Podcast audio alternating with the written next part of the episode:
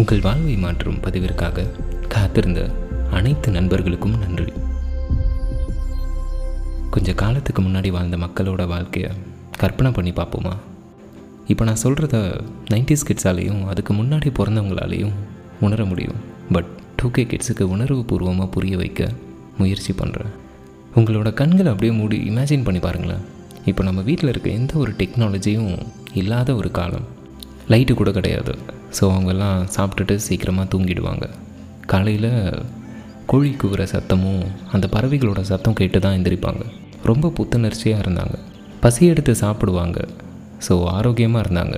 கூட பிறந்தவங்களோ கணவரோ வெளியூரில் வேலை பார்த்துட்டு இருந்தாங்கன்னா அவங்க கிட்டேருந்து வர கடிதத்துக்காக காத்திருப்பாங்க. அதில் ஒரு ஆழமான அன்பு இருந்தது. இப்போது நம்மக்கிட்ட எல்லா டெக்னாலஜி இருந்தும் ஆரோக்கியத்திலேருந்து உண்மையான சந்தோஷத்திலேருந்து இழந்து ஆழமான அன்பும் குறைஞ்சு வாழ்ந்துட்டுருக்கோங்கிறது தான் உண்மை. இப்போ உங்கள் வீட்டில் கம்ப்யூட்டர் இருக்குதுன்னு வச்சுப்போம். சிபியூ மானிட்டர் கீபோர்டு மவுஸ் எல்லாமே இருக்குது அது மட்டும் இருந்தால் போதுமா? சாஃப்ட்வேர்னு ஒன்று வேணும். சரி இப்போ சாஃப்ட்வேரும் இருக்குது ஹார்ட்வேரும் இருக்குது ஒர்க் ஆகுமா? பவர் சப்ளைன்னு ஒன்று வேணும்ல. சரி இப்போ இந்த மூணுமே இருக்குது இப்போ உங்களுக்கு தேவையான அவுட்புட்டை நீங்கள் உட்காந்து ஒர்க் பண்ணி எடுத்துக்க முடியுமா? கண்டிப்பாக முடியாது. அதை பற்றின ஒரு புரிதல் வேணும். பவர் சப்ளையை எங்கே கொடுத்து சுவிட்ச் போட்டால் பவர் வருங்கிற ஒரு புரிதல் வேணும். ஹார்ட்வேரில் என்னென்ன பார்ட்ஸ் இருக்குது அதோட ஃபங்க்ஷன் என்ன? எதோட எது கனெக்ட் ஆகிருக்கு அப்படிங்கிற ஒரு புரிதல் வேணும். சாஃப்ட்வேர்னு எடுத்துக்கிட்டால் அதில் என்னென்ன ஃபீச்சர்ஸ் இருக்குது என்னென்ன ஆப்ஷன்ஸ் இருக்குது எந்த ஆப்ஷனை எப்போ யூஸ் பண்ணணும்? எந்த ஆப்ஷனை எந்த ஃபீச்சர்ஸில் யூஸ் பண்ணால் நமக்கு தேவையான அவுட்புட் கிடைக்குங்கிற புரிதல் வேணும். இதே அப்படியே உங்கள் லைஃப்பில் அப்ளை பண்ணி பாருங்களேன். உடம்புங்கிற ஹார்ட்வேர் அதில் என்னென்ன பார்ட்ஸ் இருக்குது எதோட எது கனெக்ட் ஆகிருக்கு அதோட ஃபங்க்ஷனாலிட்டி என்ன?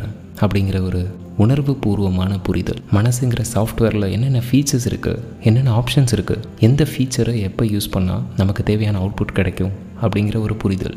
இந்த உடம்பையும் மனசையும் இயக்கிற அந்த உயிர் அப்படிங்கிற ஒரு பவர் சப்ளை இதெல்லாம் அறிவு சார்ந்ததில்லை.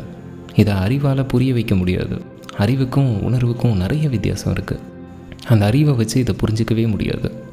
உதாரணத்துக்கு இப்போ நீங்கள் சைக்கிள் ஓட்ட கற்றுக்கணும்னு வச்சுக்கோங்க. உங்களை கூப்பிட்டு சைக்கிளை உட்கார வச்சு தள்ளி விட்டா கீழே விழுந்துருவீங்க. அஞ்சு தடவை கீழே விழுவீங்க பத்து தடவை கீழே விழுவீங்க பதினோராவது தடவை சைக்கிளை ஓட்டிடுவீங்க. இப்போது இந்த பத்து தடவை கீழே விழுந்தப்போ என்னமோ புரியாமல் இருந்துச்சு. பதினோராவது தடவை ஏதோ ஒன்று புரிஞ்சிருச்சு. என்ன புரிஞ்சுதுன்னு கேட்டால் அதை விளக்கி சொல்லி புரிய வைக்க முடியுமா? முடியவே முடியாது. எவனாலையும் விளக்கி சொல்ல புரிய வைக்க முடியாது.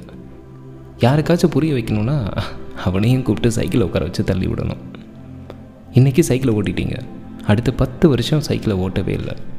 மறுபடியும் உங்ககிட்ட சைக்கிளை கொடுத்து ஓட்ட சொன்னால் ஓட்டிடுவீங்களா? கண்டிப்பாக முடியும். அப்போது நல்லா புரிஞ்சுக்கோங்க. இது மறந்து போகிற விஷயம் இல்லை. மறந்து போகிற விஷயம் இல்லைன்னு சொன்னால் அப்போ இதுக்கும் மெமரிக்கும் சம்மந்தமே கிடையாது. போன வாரம் காலையில் என்ன சாப்பிட்டீங்க அப்படின்னு கேட்டால் ஞாபகம் இல்லை. பத்து நாளைக்கு முன்னாடி என்ன ஷர்ட் போட்டிருந்தீங்கன்னா தெரியாது. அப்படின்னா பத்து வருஷத்துக்கு முன்னாடி ஒரே ஒரு தடவை சைக்கிளை ஓட்டியிருக்கீங்க.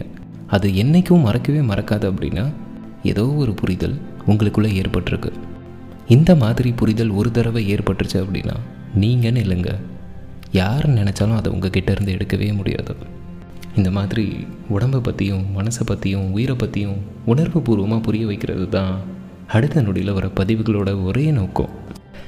இது என்னங்க கான்செப்ட்னு கேட்டிங்கன்னா இது கான்செப்டே இல்லைங்க. அதாங்க கான்செப்ட் காத்திருப்போம். நவம்பர் பதிமூன்று. அடுத்த நொடி. இது உங்கள் வாழ்க்கை பதிவு.